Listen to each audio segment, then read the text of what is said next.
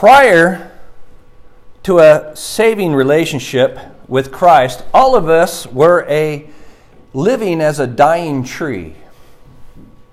Once we chose to sin, and as we kept on sinning, our tree of life became terminal. Isn't that the result of sin? Death? But when we are made new in Christ for the forgiveness of our sins, through immersion into Christ, we became a new creature. We passed from death to life. 1 John chapter 3 verse 14. So we are now like a tree growing from a stump.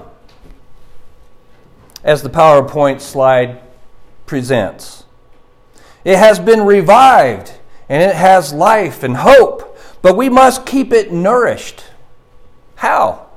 How do we keep our life in Christ nourished? By God's Word and by following His commandments.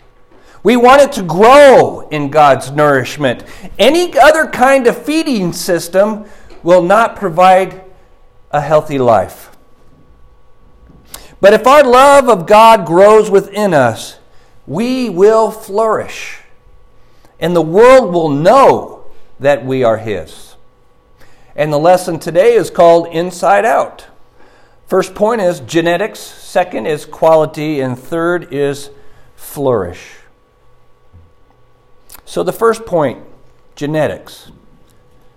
What is genetics? It is that study of heredity and the variation of inherited characteristics. Are your eyes blue or brown? Are you tall or short? Are you dark color in your skin or light color.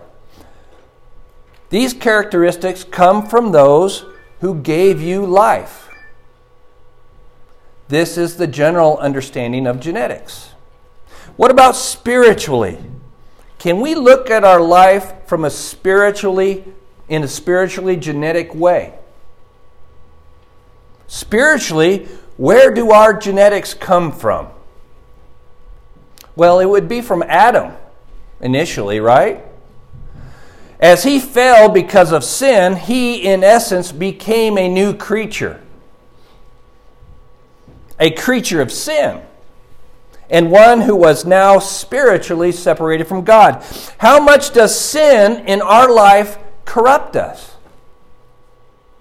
Ultimately, it is like a chronic sickness you're not living up to the potential you were initially designed for.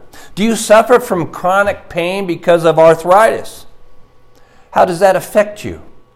Do you suffer from cancer? How does that affect your life?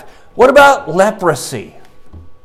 Leprosy was and is a disease that is very destructive.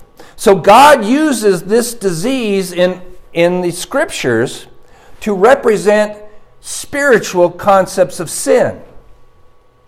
Leprosy destroys the physical, and sin destroys the spiritual. How do you cure it? Well, honestly, man can't do it. So the genetics of our sinful life leads to corruption, chaos, and death. Or as the apostle Paul put it, Therefore, just as sin came into the world through one man, and death through sin, and so death spread to all men because all have sinned. Romans 5 12.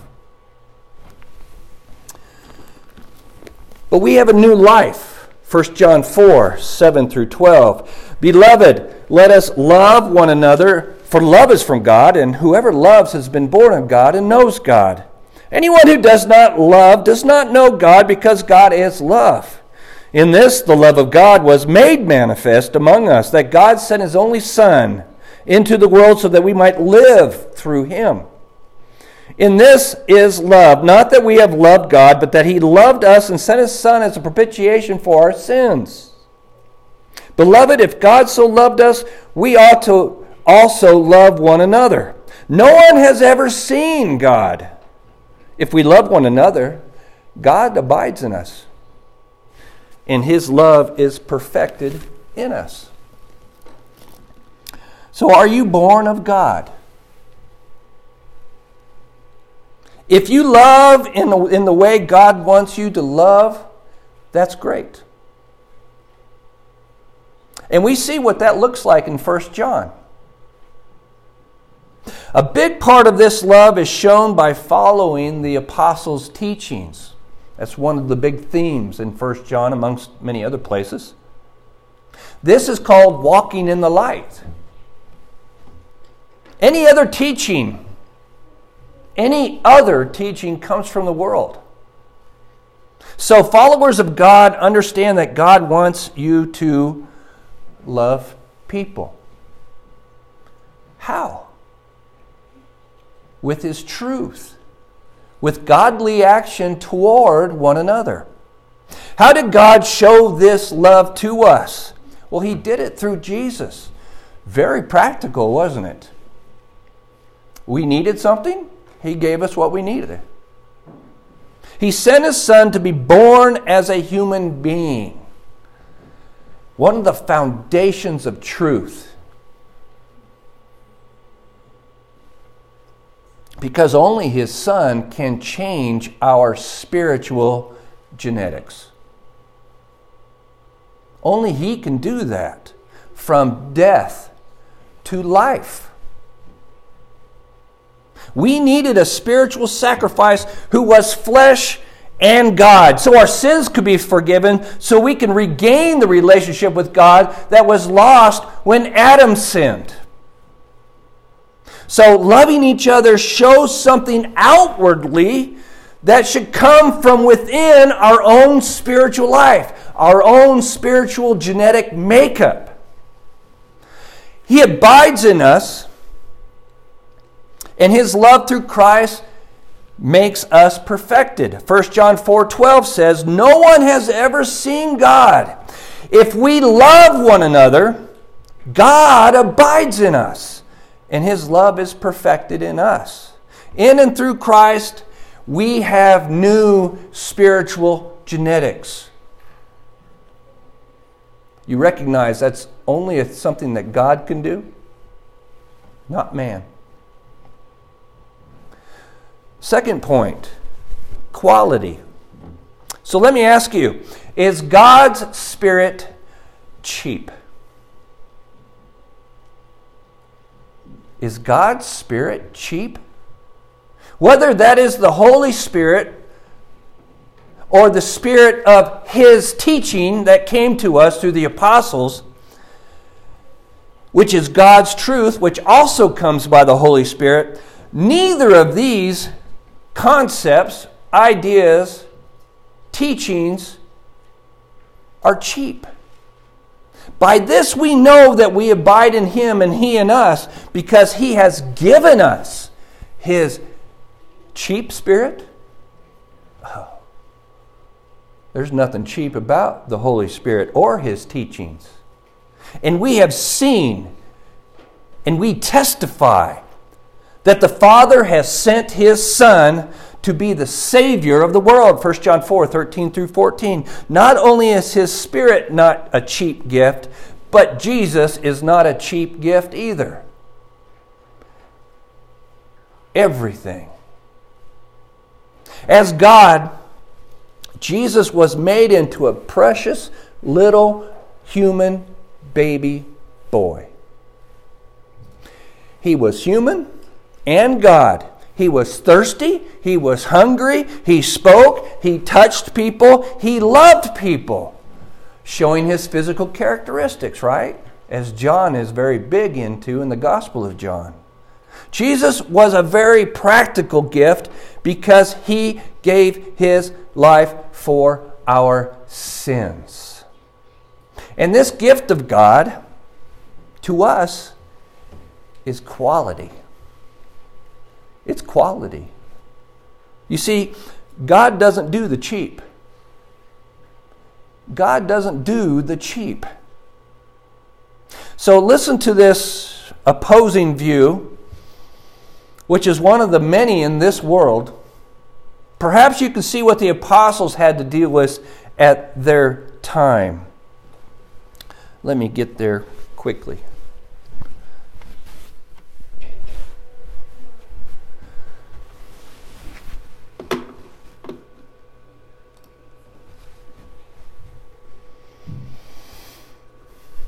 Not quick enough.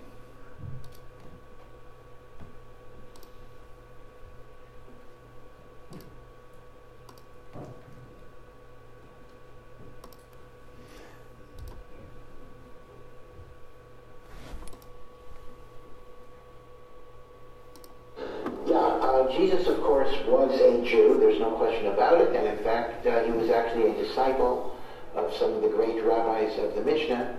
Uh, there were really uh, several problems uh, with Jesus as Messiah. Uh, number one uh, is the fact that to the extent that either Jesus or maybe Paul after Jesus, this is kind of an open question, called for the abrogation of the commandments of the Torah by basically saying that God replaced the covenant with Israel with a new covenant based on faith in uh, Jesus, uh, that is a violation of the fundamental idea that the Torah is eternal and the Torah will never be changed. So consequently, any religion, any religion that claims that the Sinaitic revelation has been superseded is by definition not acceptable to Judaism. That is point number one.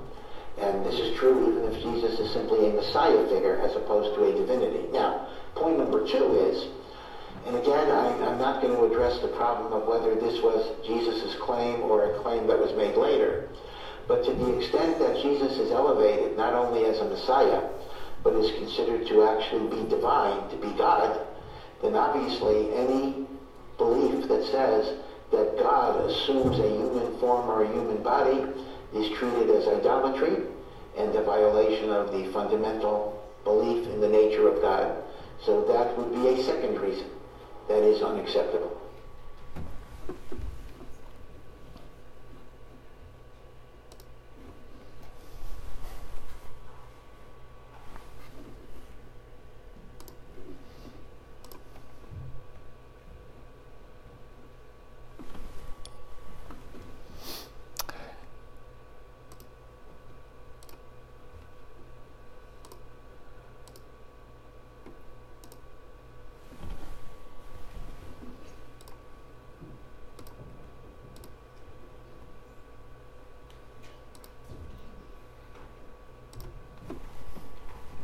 Okay.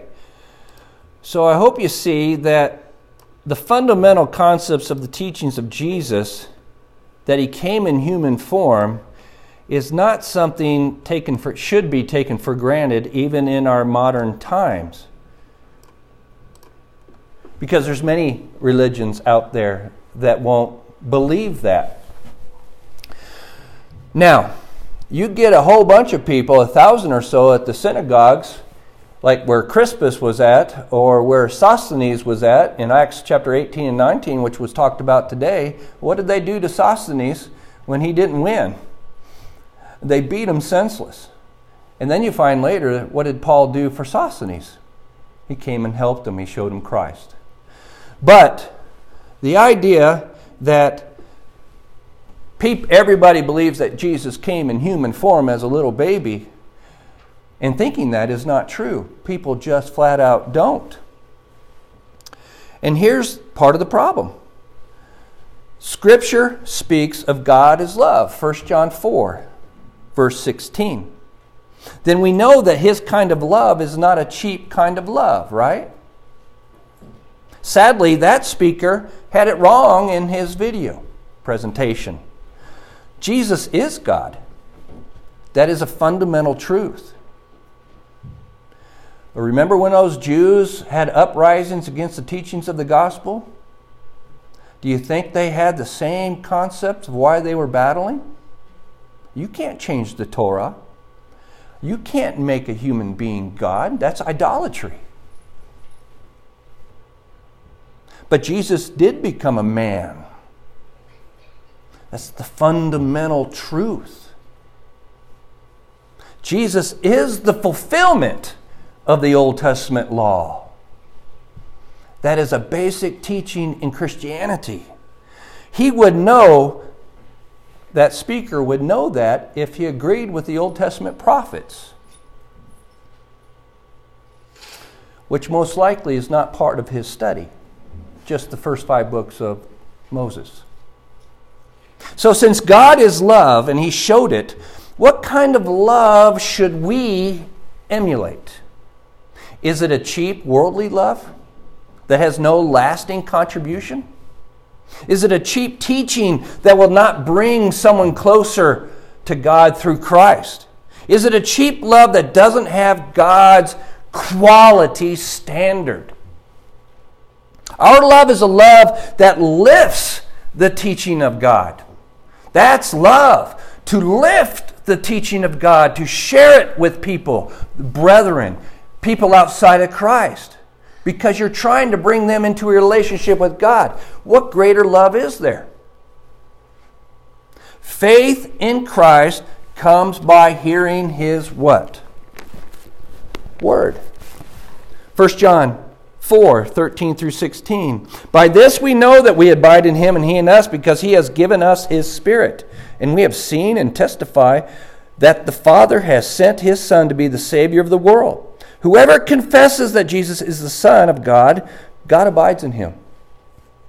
And he in God. So we have come to know and to believe the love that he has for us. God is love. And whoever abides in the love abides in God, and God abides in him. Does that gentleman believe that Jesus came from God? Is he a nice person? I'm sure he is. Is he an intelligent person? I'm sure he is. Is he kind to his grandkids? Oh, I bet he is. But does he believe that Jesus came from God? Therefore, what kind of love does not abide in him? the teachings that come from the Holy Spirit. Third point flourish. Trees. We plant a few trees and shrubbery out here. Remember that? And that was fun. We did that last summer. It was so nice to see so many people eager to be involved and, and getting dirty and getting out of their church clothes and getting into their dirty clothes. But over time, not every tree received from the nursery has done well, has it? No. They were looking good when we got them, but now you will find some spots out there that no longer have a tree connected with it, just a stump. Those trees were removed and awaiting now a new planting this next spring. Why were certain trees removed and others allowed to stay? Well, it has to do with whether or not they were flourishing. Those that did not flourish were removed. Those which continue to flourish will continue to receive proper nutrients and care. Jesus said, I am the vine, and you are the branches. John chapter 15, 1 through 6. I am the true vine, and my Father is the vine dresser. Every branch in me that bears fruit, that does not bear fruit, he takes away, and every branch that does bear fruit, he prunes, so that it may bear more fruit. Already you are clean because of the word that I have spoken to you. You see the word theme concept, the teachings concept, what to believe concept. Abide in me, and I in you. As the branch cannot bear fruit by itself unless it abides in the vine, neither can you unless you abide in me. I am the vine. You are the branches. Whoever abides in me and I in him, he it is that bears much fruit, and apart from me, you can do nothing. If anyone does not abide in me, he is thrown away like a branch and withers, and the branches are gathered and thrown into the fire and burned. What happened to those trees that were taken away out there? Dallas, did you put them in your house as a decoration? No. He dumped them in the dumpster. He dumped them in the dumpster. That's what happens when the tree doesn't flourish. Connected to the vine, the branch. Paul uses this horticultural motif also in Romans chapter 11. He builds off this metaphor. Gentiles are considered a wild olive shoot, aren't we? We're grafted into the vine. Who's the vine? Jesus, Christ, God. We're grafted in. We're, we're not part of the original. We're not part of the original covenant. This is great and wonderful. We have hope where we didn't have it before because of what Christ can do for us. And we made the Jews jealous. They thought this special place was just for them. Do you see that gentleman in that speaker? Seeing how he really believes? That's his special place.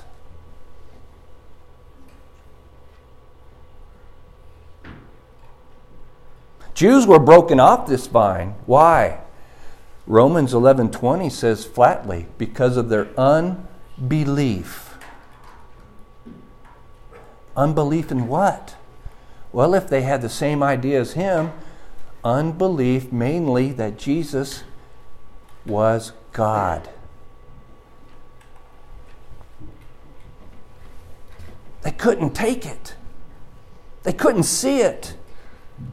They couldn't believe it. Our temple has been here forever. You can't change the covenant. As he said, it's everlasting. Tells you that there's more understanding with the concept of everlasting in Scripture than just his concept.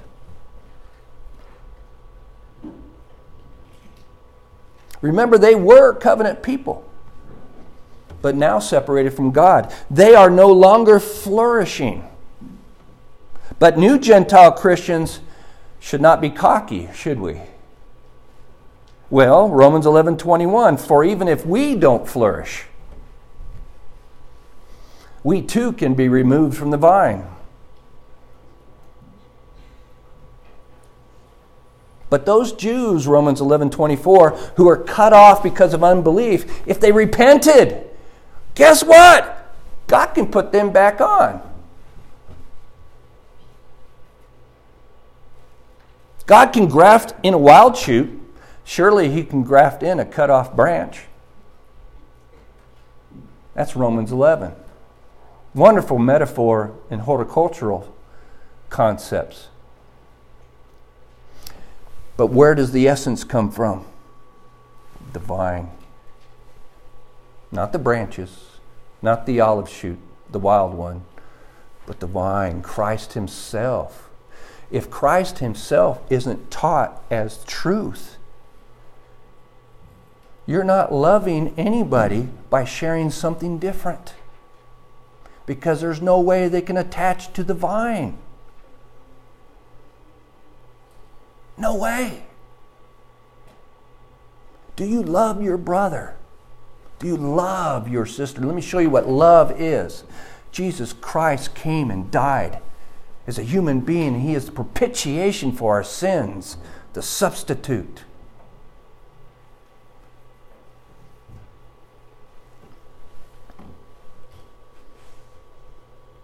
We are heirs, and spiritual heirs of God will live in such a way that shows we are heirs of God. And this comes out of Romans chapter 8, verses 16 through 17. Romans 8, 16 through 17. Listen to this. The Spirit Himself bears witness with our spirit that we are children of God. And if children, then heirs, heirs of God, and fellow heirs with Christ, provided provided we suffer with him in order that we also may be glorified with him. There is something about our external behaviors that shows who really abides in us. Have we been genetically transformed spiritually by Christ? And are we now flourishing in that connection? Or are we going to be clipped off unless we repent? It needs to come from the inside out. We have no need of fear of punishment. Why? Because He is that substitute for our sins. 1 John 4 19 2 through 21. But if we abide in God and He in us, we should love as He loves. 1 John 4 19 through 21. We love because he first loved us. If anyone says, I love God and hates his brother, he is a liar, and the truth is not in him.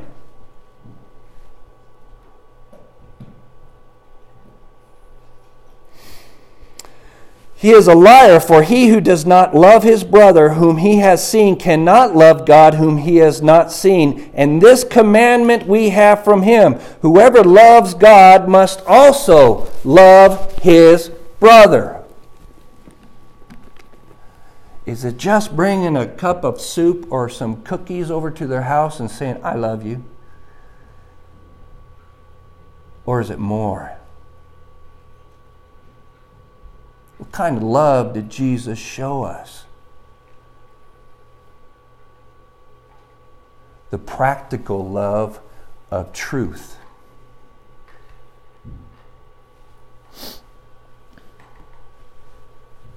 So, as we conclude, Inside Out is the title of the lesson. Genetics. When we are born of God, we took on a new form of spiritual genetics. Quality. So we should live like the quality of God resides in us. This is done with God's love, which is also, by the way, bringing cookies to someone who needs it. Flourish.